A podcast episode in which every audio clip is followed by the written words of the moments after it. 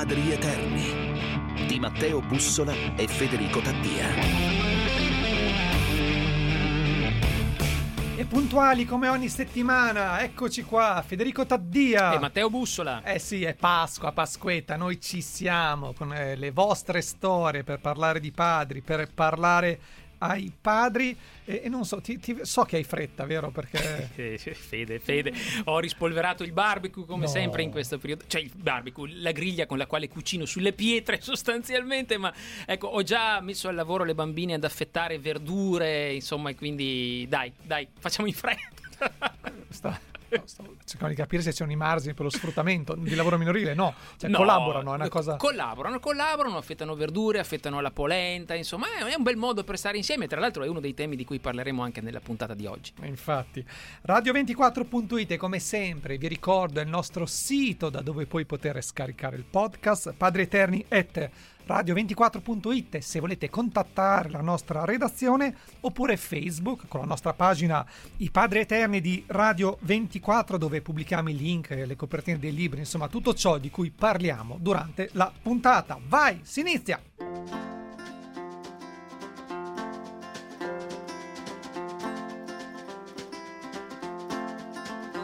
Devo solo arrivare alla quinta elementare per diventare grande, grande come mio padre. Metterò il grembiule e imparerò a volare e scriverò poesie d'amore soltanto per mia madre. Devo solo arrivare agli esami di maturità, prendermi sto diploma e poi dopo si vedrà. Non mi piace la scuola non mi piace studiare, voglio solo suonare, voglio bere e fumare.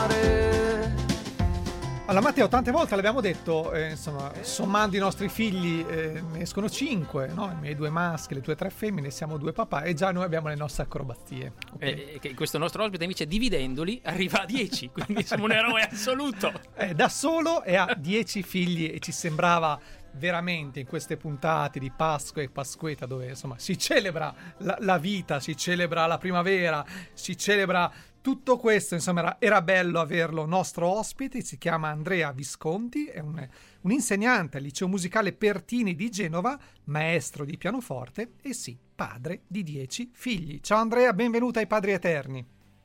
Ciao, buongiorno a voi. Ciao, ciao. Co- come si fa? Come si fa a ricordarsi tutti i dieci nomi, per esempio? Anche tu, io mi confondo che ne ho due ogni tanto.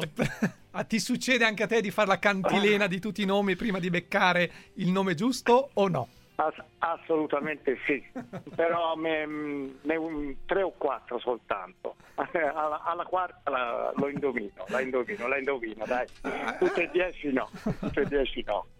Allora, hai 10 mm, figli dai 36 anni ai 12, quindi insomma tu, tutte le siete fasi. informatissimi siete. Tutte le fasi. Mi sento informatissimi, sì, sì, sì, sì. No, Andrea, immagino, qual è la domanda più ovvia, più scontata che, che, che più ti hanno fatto in questi anni? Se quando tu dici che hai 10 figli, eh, l'interlocutore di solito co- co- cosa replica? Quanto guadagni e che casa hai?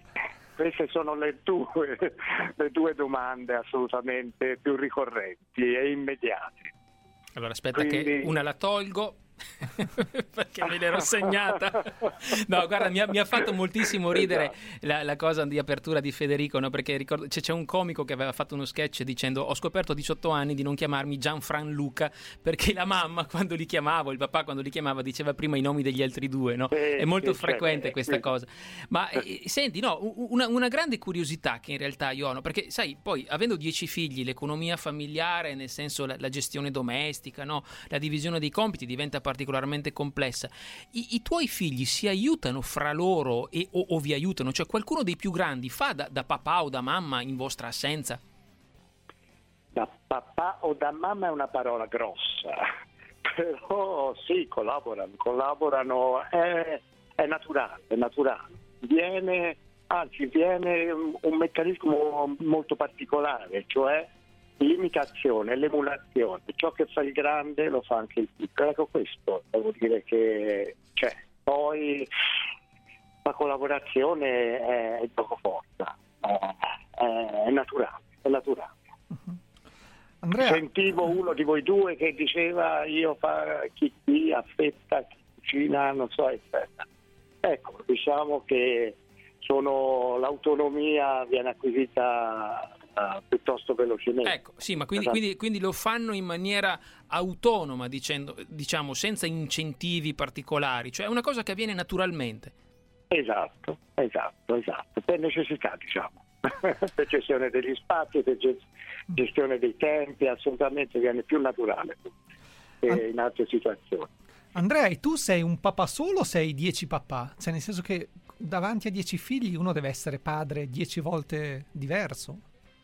Sì, eh, mi sforzo di esserlo, non è facile, non è facile, certo, ognuno ha la sua personalità, ognuno ha tempi diversi e sono anche di età diverse, quindi diciamo bisogna regolarsi in maniera eh, come dire, equilibrata, ma non è sempre facile. Ecco. Andrea, no, guarda, non ti farò la domanda sull'aspetto economico.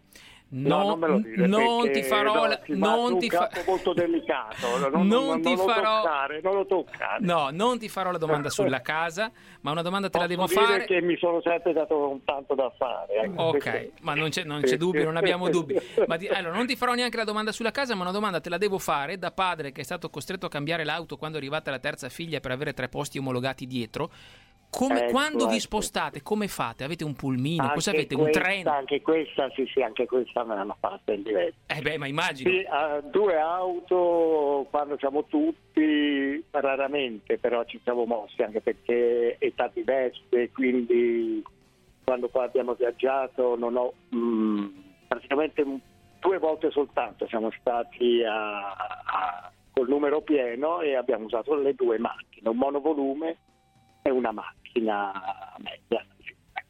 Quindi insomma crescendo la famiglia un po' si sfarina come è giusto che sia, ma anche perché tra... Ma in questo momento è sfarinato nel senso anche che in casa non sono quattro.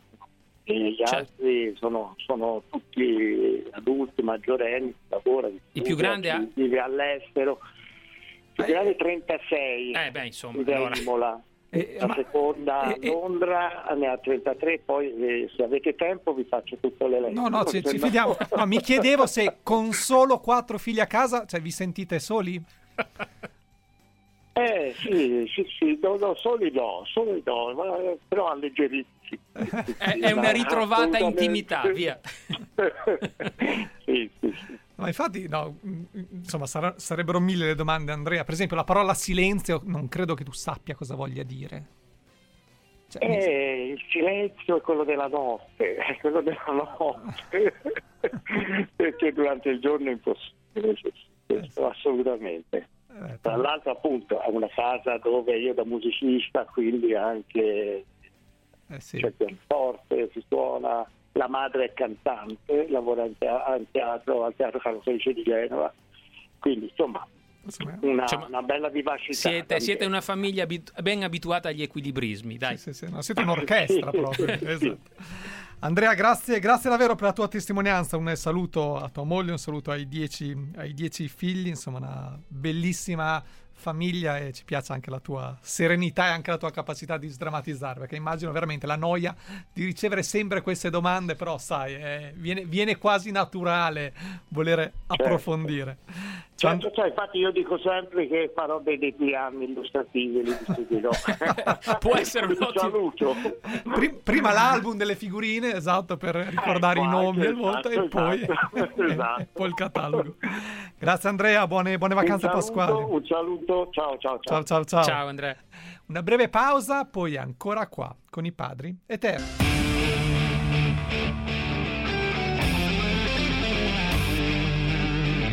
Padri Eterni.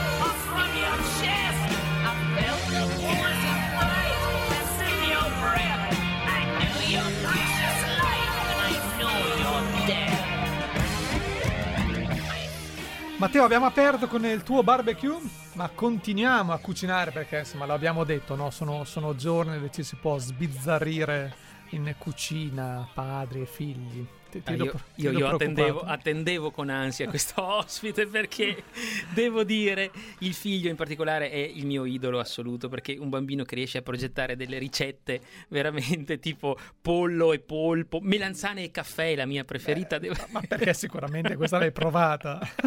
non l'ho ancora provata ma la proverò presto, giuro.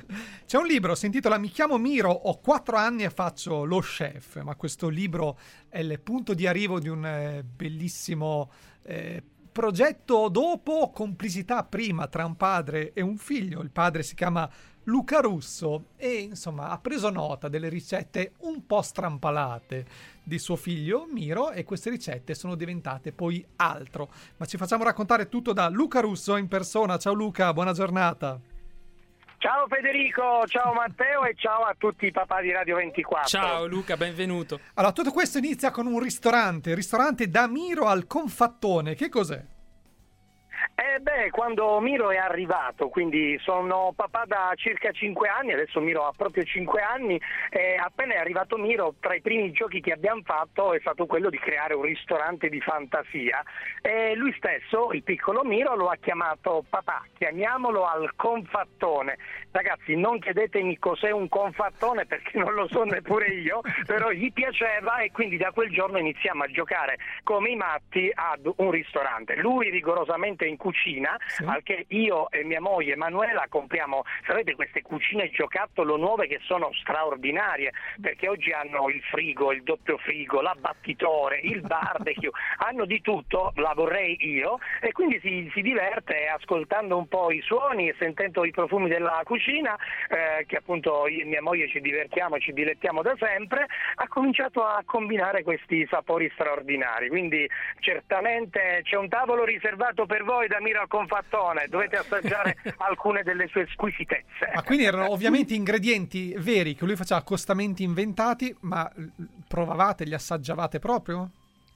Sì, sì, assolutamente. Lui entrava in cucina, pensa già all'età di due anni, e, e, mescolando, mettendo le manine un po' qua e là, cominciava a sentire gusti, sapori. Davvero ha assaggiato fragole con i fagioli.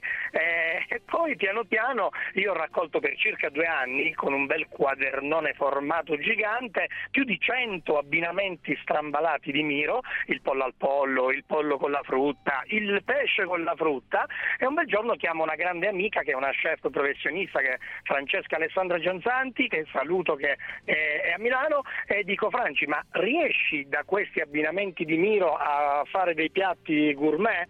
Mi dice guarda Luca ci provo. Beh ragazzi dopo qualche settimana Francesca mi ha chiamato e mi ha detto Luca va bene tutto ma il polpo col caffè davvero non ce la faccio.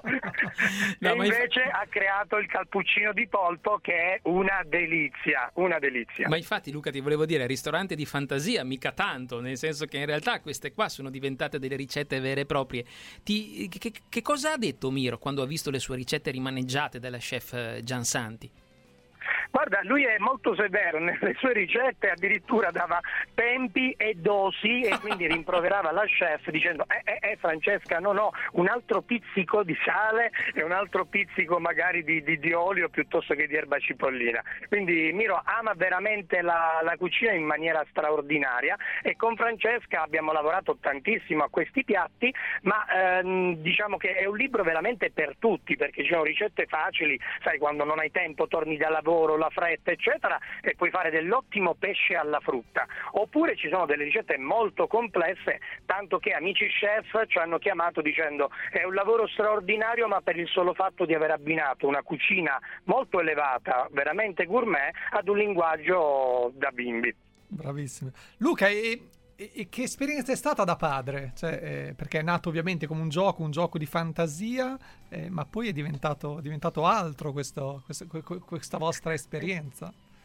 Guarda, bellissima domanda, il suggerimento è straordinario. Lancio veramente a tutti i papà una, un esperimento fantastico. Papà, aprite le cucine con i vostri bimbi e fate di tutto. Attenzione certamente agli utensili, a ciò che è eh, problematico per loro, ma divertitevi in cucina perché paciugare, perché noi papà siamo un po' paciugoni, però poi alla fine è un momento di fantasia straordinaria dei bambini. Quindi se vi lanciate della farina addosso e diventate come dei pupazzi di neve, vi divertirete un sacco sacco, ma avete trovato uno spunto meraviglioso per stare con i vostri bimbi, giocare e farli volare nella fantasia della cucina. E diciamolo forte, no? un bel modo anche per trasmettere una passione, tra l'altro che nel vostro caso è partito anche dal fatto che avete regalato a Miro una cucina giocattolo, che, che è un bel modo anche per disinnescare tanti, no, alcuni stereotipi di genere di cui abbiamo parlato recentemente, che no, non, solitamente si abbinano sempre alle cucine, alle bambine, eccetera, invece ecco, in questo caso ben fatto anche questo. Senti, Mir- ho, ho, una curiosità, Luca, eh, eh, rapidissima.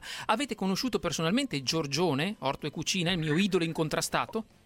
Assolutamente un idolo per tutti noi. Guarda, io non conoscevo personalmente Giorgione, ma è un idolo appunto di Miro, perché forse questa sua forma grande, questo barbone, un po' il Babbo Natale della televisione e della cucina, Miro ne è veramente innamorato. Al che credimi, veramente ho inviato un piccolo messaggino, lui è stato così carino che mi ha detto il progetto è troppo bello, ne voglio far parte. E in pochissimo tempo ha mandato quella recensione straordinaria dove spiega e dice che veramente la cucina può dare uno spunto straordinario ai bambini, ma soprattutto la buona cucina è anche una buona televisione.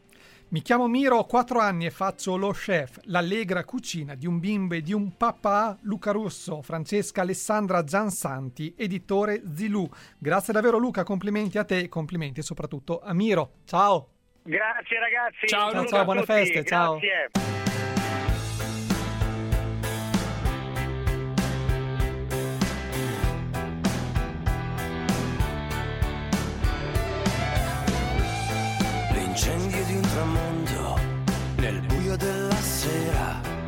La luce dei lampioni su queste strade di cera, guidando verso nord in un lunedì da cani, comete di ricordi ad indicare il mio domani. Il tempo passa dritto, non prova nostalgia e lascia dentro gli occhi l'amarezza e l'allegria. Generazioni in ciclo con le loro convinzioni mescolano i sogni a una manciata di canzoni. La vita è un uragano che ci strappa le vele, un'autostrada in fiamme con curve di miele. Una... Allora Matteo, il problema del pranzo di Pasqua e Pasquetta l'abbiamo risolto. Eh poi rimane invece il dopo pranzo. Ma infatti, guarda, anche quest'ospite la tendevo particolarmente con. proprio perché lo aspettavo con ansia, devo sì, dire, sì. dato il periodo. Pre- prendi appunti. Esatto, assolutamente. Dopo mangiato, tu vorresti startene coricato sul prato, nel caso ci sia un giardinetto, un divano. E invece? E invece no, perché i figli vogliono giustamente giocare. E quindi, eh, insomma, volevamo farvi questo regalo e darvi un po' di dritte di giochi fattibili in queste giornate di vacanza e abbiamo convocato il Ludomastro, uno dei più grandi inventori di giochi in Italia, autore di tantissimi libri eh, di giochi per ragazzi e ragazze, per esempio Calcio con le dita e Giochiamo con i gessi, due grandi classici, entrambi editi da Editoriale Scienza. Insomma, avete capito, stiamo parlando del grande Carlo Carsan. Ciao Carlo, buona, buona giornata. Ciao, buongiorno e, e, e auguri. Per, auguri anche prima a te. e anche per il dopo pranzo. eh, ma qui arrivi tu in soccorso, infatti insomma eh, basterebbe sfogliare uno dei tuoi libri, lo so, per trovare mille idee, mille consigli, però è troppo facile. Dacci qualche indicazione utile per animare questi pomeriggi. Cosa hai preparato per noi? Allora, prima cosa ci tocca giocare, non, può, non, se ne può fare a meno e in realtà la cosa bella è proprio giocare con, eh, con, i figli e quindi intanto potremmo iniziare con un gioco ancora in casa. Sì, sì, Facciamo ma... una cosa semplice e riportiamo a casa il classico gioco delle differenze. Avete presente il gioco quello della settimana enigmistica, il classico sì. disegnato? Ecco, in questo caso lo possiamo fare dentro una stanza, potete tranquillamente prendere o una libreria o un, eh, un una scrivania, una, un angolo. Attrezzata, un oh. po' dove avete degli oggetti, anche la, i, i, i, giochi e così via. Eh, uno dei giocatori, può essere il papà, il figlio, i figli, e poi appunto dipende, eh, due, tre, anche fino a quattro persone con tranquillità, eh, sposta gli oggetti senza che l'altro veda quali oggetti sono stati spostati. Okay. E quindi poi successivamente l'altro vede la nuova composizione e spostamenti degli oggetti e deve scoprire quali sono stati spostati. Attenzione, eh, visto che a me piace anche, eh, io so che bisogna avere grande fiducia, giusto, quando si gioca l'uno dell'altro, fondamentale, però se volete avere certezza potete anche fare una fotografia al, alla libreria prima e poi anche dopo, in maniera da avere conferma degli oggetti spostati. E, perché no, farlo anche tramite smartphone, quindi in realtà potreste anche farlo a distanza con, con gli amici, quindi è un modo per giocare e coinvolgere anche gli amici eh, a distanza anche in queste giornate in cui magari non ci si può vedere. Carlo, senti, ci dai qualche consiglio per qualche gioco all'aria aperta invece? Guardate, allora, un paio di cose all'aria aperta che recuperano eh, giochi che in certo senso facevamo anche da, da piccoli noi, ehm, io giocavo da piccolo una sorta di ciclotappo, il gioco delle città, no? con i tappi di bottiglia, eh, facevamo un itinerario per, sul, sul marciapiede eh, con i gesti e, e eh, ci spostavamo da una, da una eh, città all'altra spingendo il tappo con eh, le schicchere, eh, utilizzando un po' quella che la, eh, la formula del dito a molla, eh, l'indice che crea una molla con, con, il pollice. In realtà questo gioco lo si può creare eh, sia all'aperto avendo però un piano dove poter disegnare ma anche con dei fogli di cartoncino e così via facendo un po' effetto slalom mettendo degli oggetti o anche dei disegni in maniera da far eh, girare il tappo proprio come se fosse uno slalom in una, in una pista e contare eh, quanti eh, colpi, in quanti colpi si riesce a fare tutto il percorso.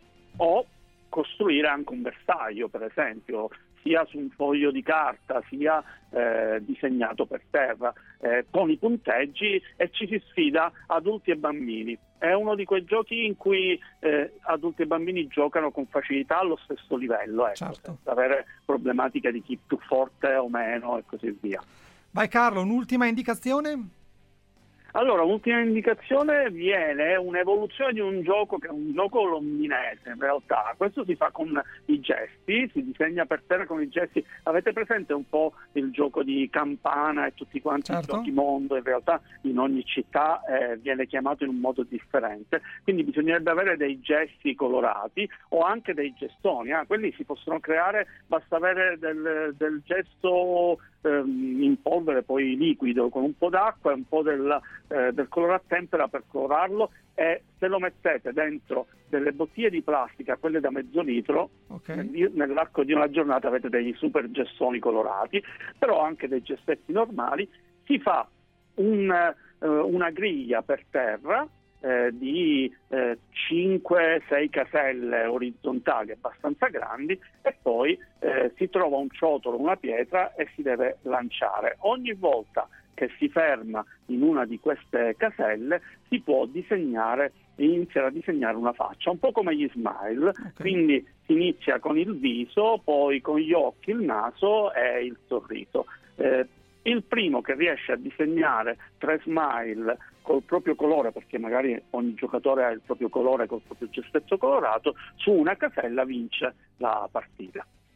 Eh, visto, insomma, eh, sono giochi semplici, no? Però appunto, intanto occupano e colorano anche il tempo e c'è modo appunto di giocare insieme, che sappiamo che alla fine è uno, una delle esperienze che più creano complicità e relazione.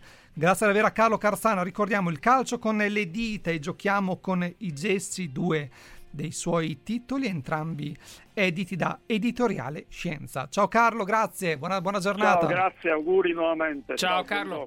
Noi adesso ci fermiamo un attimo, poi ancora qua con i padri e te. Tempo in diretta. Va progressivamente stabilizzandosi il tempo anche sulle nostre regioni meridionali dopo alcune ultime precipitazioni a macchia di leopardo. Clima più fresco rispetto ai giorni scorsi, maggiormente in linea con le medie del periodo.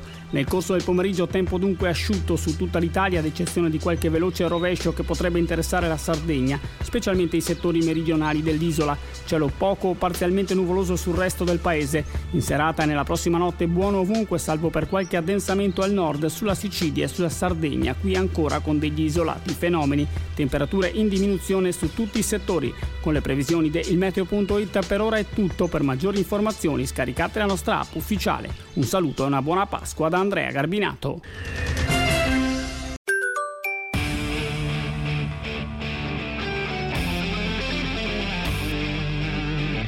Padri eterni.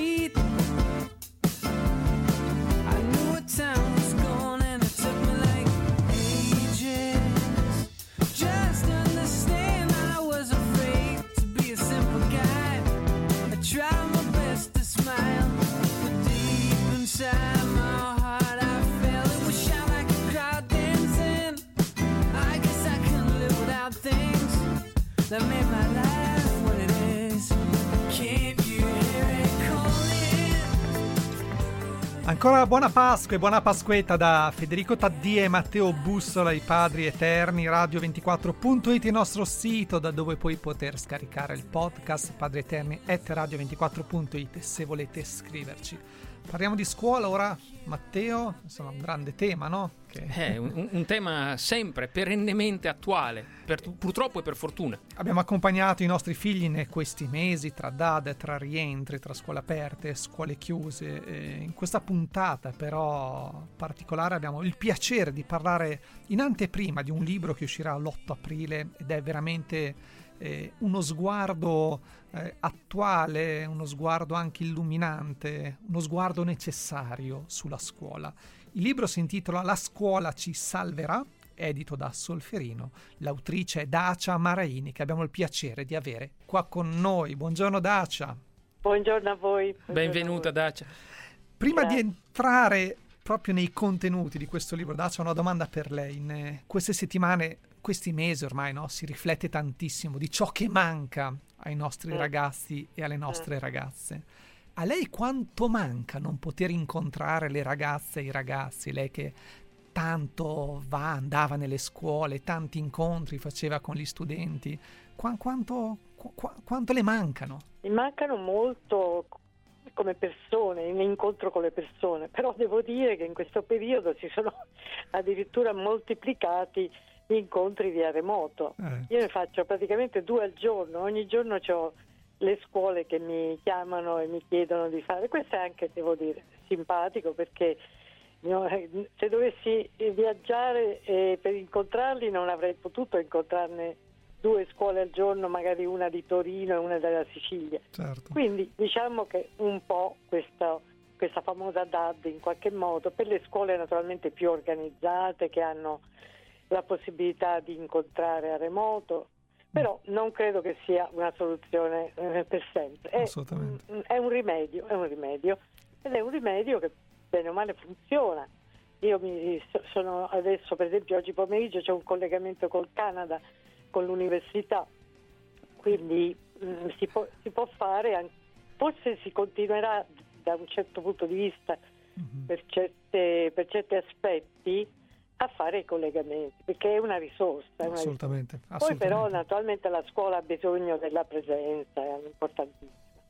Dacia, il, il, titolo stesso del libro è, è a cavallo fra, fra l'auspicio e la, e la promessa, no? La scuola ci salverà. È, è, è, una cosa che però molti politici sembrano far fatica a capire. Le, le, allora, nel, nel, suo bel libro, che è una raccolta no, di articoli scritti nel corso degli anni e anche di racconti, lei a un certo punto dice che i ragazzi di oggi chiedono di essere presi sul serio, non trattati come un popolo che non vota e quindi da trascurare.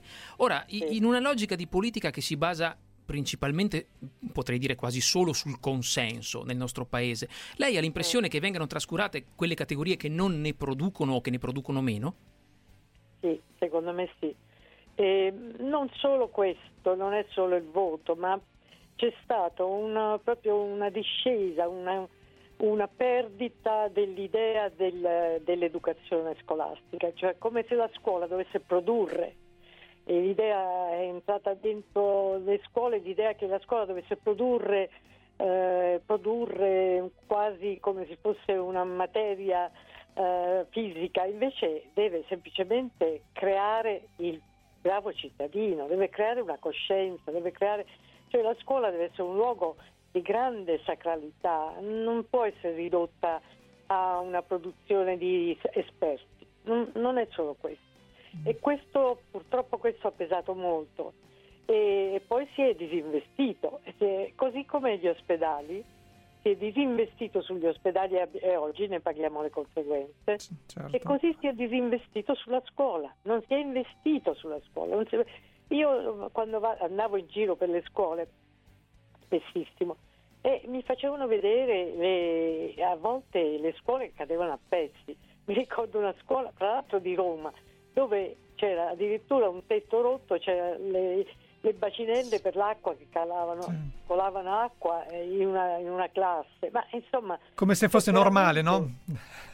no? È, è, una cosa incredibile, c'è una mancanza di investimento su... perché poi investire sulla scuola vuol dire investire sul futuro. Assolutamente. Però ecco, noi siamo un po'... è la cultura e non è solo... è proprio la cultura che si è, eh, si è eh, accasata sul presente e pensa solo in termini di presente. Il futuro non conta più niente. Il futuro chi lo sa? Chi lo sa? È pe- peggio per lei, eh sì. peggio per il futuro. No, Dacia, tra l'altro, in questa raccolta ci sono anche articoli di insomma qu- qualche anno fa, no? però sono estremamente attuali. È stata lei, sì. è sta- esatto, è stata lei particolarmente lungimirante o, o, o la scuola proprio non cambia mai? Eh, purtroppo penso che sia il fatto che la scuola non cambia, perché io appunto quando mi hanno detto alla casa editrice pubblichiamo questo libro sulla scuola perché è un momento importante per riflettere sulla scuola, io ero mo- molto incerta. Sono andata a rivedere questi articoli e, e, e sono rimasta spaventata perché mi sono resa conto che erano come se li avessi scritti oggi. Certo. Certo. Questo vuol dire che appunto per questo ho detto vabbè sì, pubblichiamolo perché purtroppo le, purtroppo le cose non sono cambiate, sono, sono le stesse, anzi, anzi, da un certo punto di vista sono peggiorate. Certo. Ecco, però, però, ci tengo a dire che nonostante la scuola sia mh, veramente in condizioni disastrose, gli insegnanti no. Eh. Cioè mh, c'è una rete di insegnanti bravissimi che ci mettono, che fanno sacrifici incredibili che mettono la propria vita, la propria passione, il proprio tempo eh, a reggere la scuola e sta sulle loro spalle. Ecco, questo, infatti per questo io dico che la scuola ci salverà, perché per fortuna ci sono gli insegnanti bravi. Dacia, in questo, tutti, eh, eh, tutti, in questo la scuola ci salverà, invece noi, noi genitori che ruolo possiamo avere? In questo momento i genitori non hanno un buon ruolo, purtroppo devo dire, adesso in generale naturalmente perché spesso si mettono contro gli insegnanti, contro la scuola per cercare di proteggere in maniera così astratta eh, i figli che non vogliono studiare o che sono rimproverati e questo fa parte di quella idea che la scuola non è un posto dove si impara a vivere, ma soltanto a accumulare delle eh, informazioni. Da, Dacia, eh. ma per l'appunto, ma allora, eh, diciamo, la, la, nostra è una trasmissione che parla di padri e prevalentemente ai padri, no? In questo senso, secondo lei, che cosa possiamo fare noi padri o noi genitori più in generale certo. per diventare costruttivi e non metterci contro la scuola o contro gli insegnanti, come lei stava dicendo? Cioè, chi è il vero nemico? No, no, non è vero nemico, non c'è però c'è un'attitudine ecco, che è sbagliata.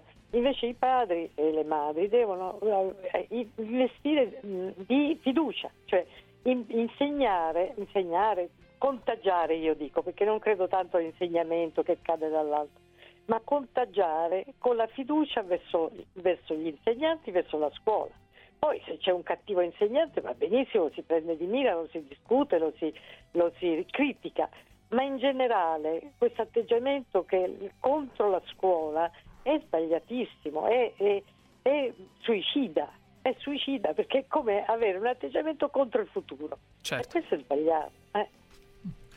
Dacia, un'ultima domanda. Eh, ci sono anche dei racconti, oltre appunto a questi editoriali sì, sulla scuola, che sono racconti che racchiudono un po', mm, boh, mm, sì, la scuola che poteva essere, la scuola come se l'immaginava, la scuola come spazio creativo anche.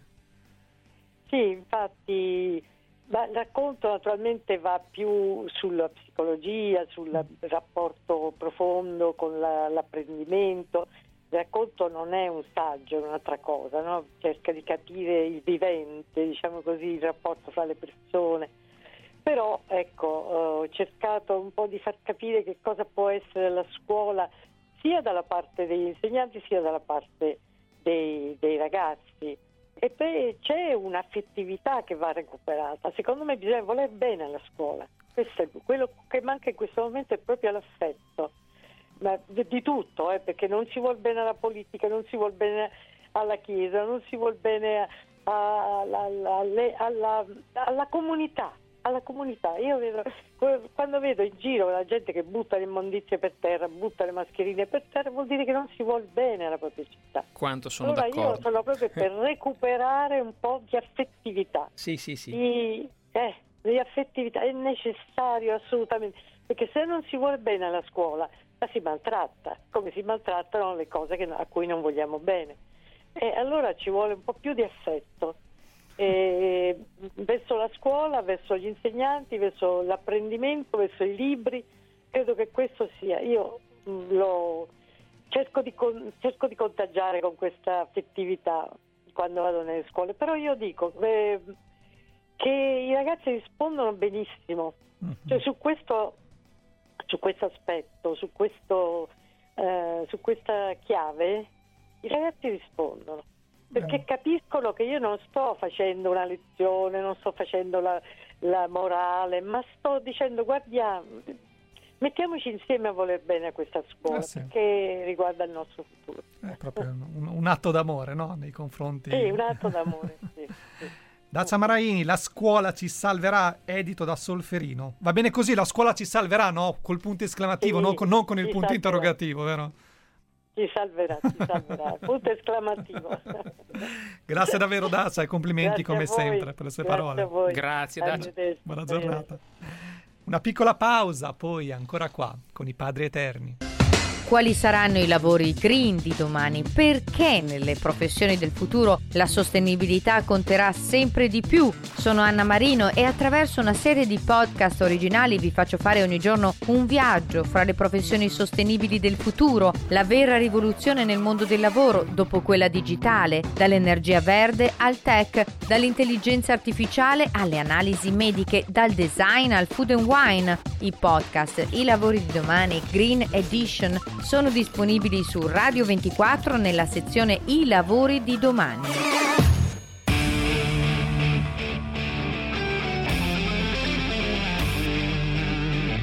Padri eterni.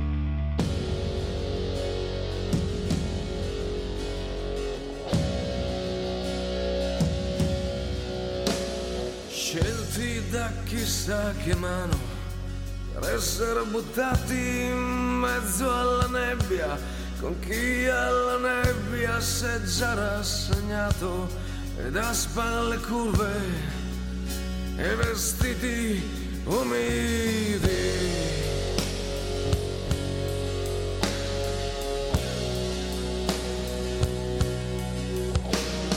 Corse finite al mattino col cuore che batte in un mucchio di sabbia, su fette d'asfalto dal fondo ceduto, due lepri ogni tanto si fermano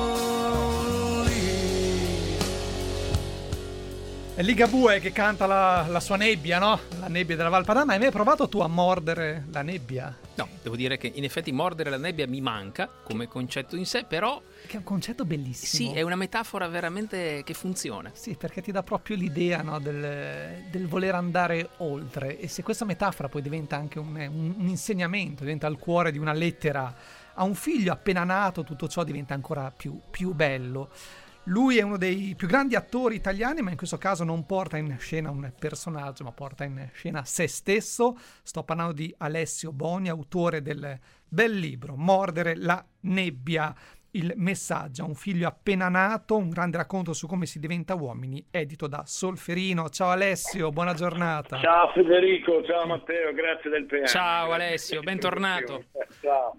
Grazie, grazie. Insomma, questa nebbia, da, questa nebbia da mordere per, per impadronirsi del, del, proprio presente e del proprio futuro, no?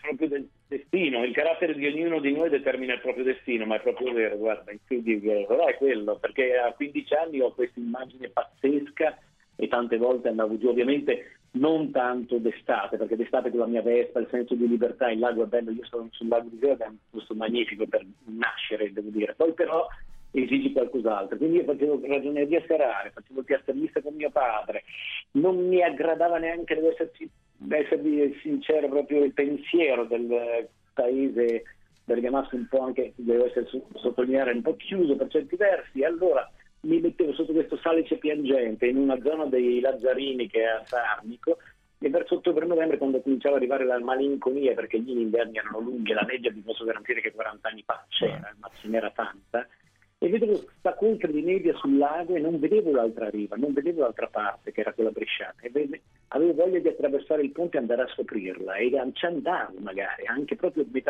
proprio materialmente con la mia Vespa per scoprire cosa c'era negli altri paesi perché dicevo non può essere così la vita. Cioè io devo trovare la mia dimensione. Non è una questione di felicità ma di essere contento di ciò che ho attorno di quello che faccio. E sono andato, sono partito poi quando è arrivato il militare è capito tutto. Tutto questo mi è scaturito dallo sguardo di mio figlio che è nato il 22 marzo del 2020 in pieno lockdown e vedevo che mi poneva delle domande, io mi ponevo delle domande anch'io, ma che cosa gli darò, che padre sarò, cosa gli posso... E pian piano ho sviscerato in una forma di autoanalisi quello che mi ha riportato lui quando ero bambino, infante, adolescente e ho buttato giù un po' di incontri ed è uscito mordere la nebbia. Eccolo qua. Ma, ma, ma, infatti Alessio, guarda, il, il, tuo libro devo dire è molto bello. È, è, è, un libro bello perché oltre a insegnare a sognare, o meglio a non abbandonare in realtà i propri sogni, è soprattutto, mi sembra, anche un libro che insegna a trasformare le sconfitte in opportunità, che mi pare forse anche il messaggio più bello, no? Oltre a questo, poi tu, a parte che hai avuto una vita pazzesca, cioè hai fatto un sacco di cose, hai fatto qualunque tipo di mestiere, ma tornando un pochino a quello che è anche il tema della nostra trasmissione, no? nel libro parli anche di tuo padre e, e, e il vostro è stato un rapporto, un rapporto insomma spesso duro, bergamasco nel senso proprio che tu puoi capire del termine. Canonico, no? canonico ecco, del termine. Ecco. Ora, tu quando sei diventato padre, immagino che come tutti noi avrai dovuto comunque fare i conti anche no, con, con l'idea di padre che hai ricevuto. Che, che, cosa, che cosa vorresti, vorresti, prendere da tuo padre e che cosa invece speri di cambiare per tuo figlio? Mio padre mi ha insegnato la tenacia, la determinazione a fare le cose. C'era sempre il suo detto che continuava a dirmi tutti i giorni, probabilmente se non due volte al giorno, volere è potere, punto. Lui aveva questa massima ed era cresciuto a volere potere, potere pane e vino. Questo era il suo eh, input che dava a noi ragazzi. Devo dire che poi è un esempio di onestà, di lavoro, proprio era il primo, era, era, un leader lui, nel senso che era il primo a lavorare più degli altri, arrivava sul cantiere prima degli altri e se ne andava dopo gli altri, quindi era un esempio di... Eh, però la cosa che non ci ha dato, almeno a me non ho ricevuto, è quella libertà di poter scegliere senza eh, pregiudizi, qualsiasi cosa si voglia fare nella vita, qualsiasi veramente professione, basta che tu sei contento di farla. Invece lì c'era un po' quella castrazione nel momento in cui ho deciso di andarmene, non è stato per niente contento perché per lui aveva creato un impero, il suo modo di, non so, un negozio che vendeva piastrelle, usare le piastrelle cosa vuoi di più, giustamente ci mancherebbe, lui era realizzato così, io invece ho cercato altro, non sapevo ancora cosa ed è stato duro questo rapporto, perché è proprio mm, duro, diciamo un pochettino spigoloso, nel senso che non accettava un, una persona che lasciasse una cosa così sicura se andasse a cercare chissà che cosa. Poi quando gli ho detto che volevo fare l'attore a Roma, figurati, apriti cielo. Era proprio la nullità, l'utopia totale, il fannullone per eccellenza che va in giro a, a sprecare tempo e denaro, non lo vedeva proprio come una il, il, il famoso va la ura che ci siamo sentiti dire quasi bravo, tutti, no? Bravo, eh. va, va la ura e fa, eh. molte, molte, volte me lo sono sentito ripetere tantissime volte quando tornavo.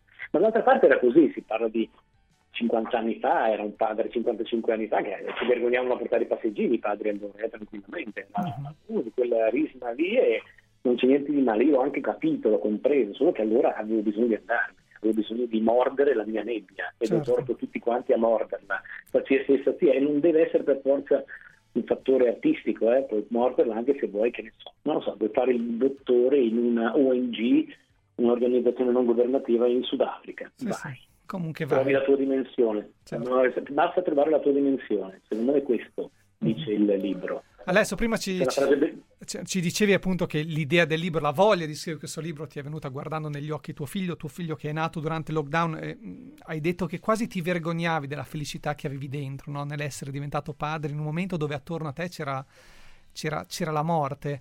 E, c- com'è stato da padre appunto vivere quelle, quelle giornate, quelle settimane? L'ho contenuta, te lo giuro onestamente, l'ho contenuta. Fosse stato un altro periodo storico l'avrei proprio esternata, avrei fatto feste, avrei giunto totalmente. Non ho gioito totalmente con la mia compagna e con lui dentro l'appartamento di Milano.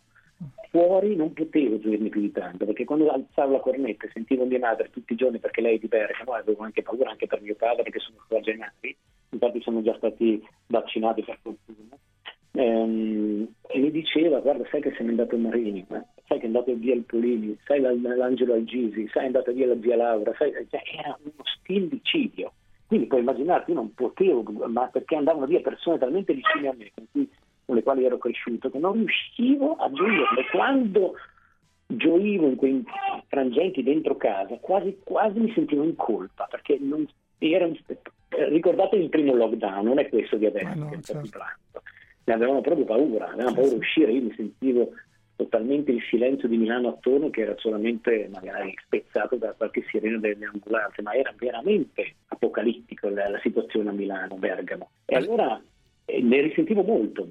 Adesso poi c'è sempre quella, quel viaggio meraviglioso, il rapporto che hai con lui, che ti porta in un'altra dimensione, ti perdi totalmente dentro, dentro un tuo microcosmo, ci mancherebbe. Però poi ogni giorno la telefonata ai miei, ai miei fratelli, eh, c'era. Quindi quello che portava alla realtà, sentivi il notiziario, continuavi a stare sui telegiornali, sentivi le morti che incombevano soprattutto a Bergamo. È una cosa impressionante. Tra l'altro anche il New York Times ha fatto un servizio su Bergamo perché era considerata la città più colpita del coronavirus uh, in Europa. Io mi sentivo proprio defraudato dalla totale libertà della gioia perché c'era questa situazione. Una grande dicotomia, è stata una grande lezione però, eh una grande lezione di vita, un bagno di realtà meraviglioso se lo prendo dal punto di vista, perché bisogna sempre guardare, io penso anche nelle cose più tragiche, il bicchiere mezzo pieno. Certo. E ne puoi trarre una ricchezza incredibile e c'è stata questa ricchezza. Grazie però credo a mio figlio dentro casa. Se non avessi avuto mio figlio non sarebbe stato così. e lo sentiamo tuo figlio lì dietro che sta giocando. Grazie davvero ad Alessio Boni, Mordere la nebbia, edito da Solferino, un bellissimo messaggio a un figlio ma anche a tutti noi padri. Ciao Alessio, buone, buone giornate di festa, grazie. Grazie a voi. Ciao Alessio, grazie. Tempo scaduto, è il momento dei saluti. Un grazie a tutta la squadra dei Padri Eterni, Laura Faggino oggi in assistenza, Paolo Corleone alla parte tecnica, Danilo Di Trani che con noi ha scritto la puntata, radio24.it il nostro sito da dove potrete poi scaricare il podcast, padreeterni at radio24.it. Ciao Matteo, buon barbecue a questo punto. Vado, vado, vado. Ciao Fede, buona settimana. Buona Pasqua, buona Pasquetta a tutti. L'appuntamento come sempre a domenica prossima. Ciao. Ciao. We'll be right back.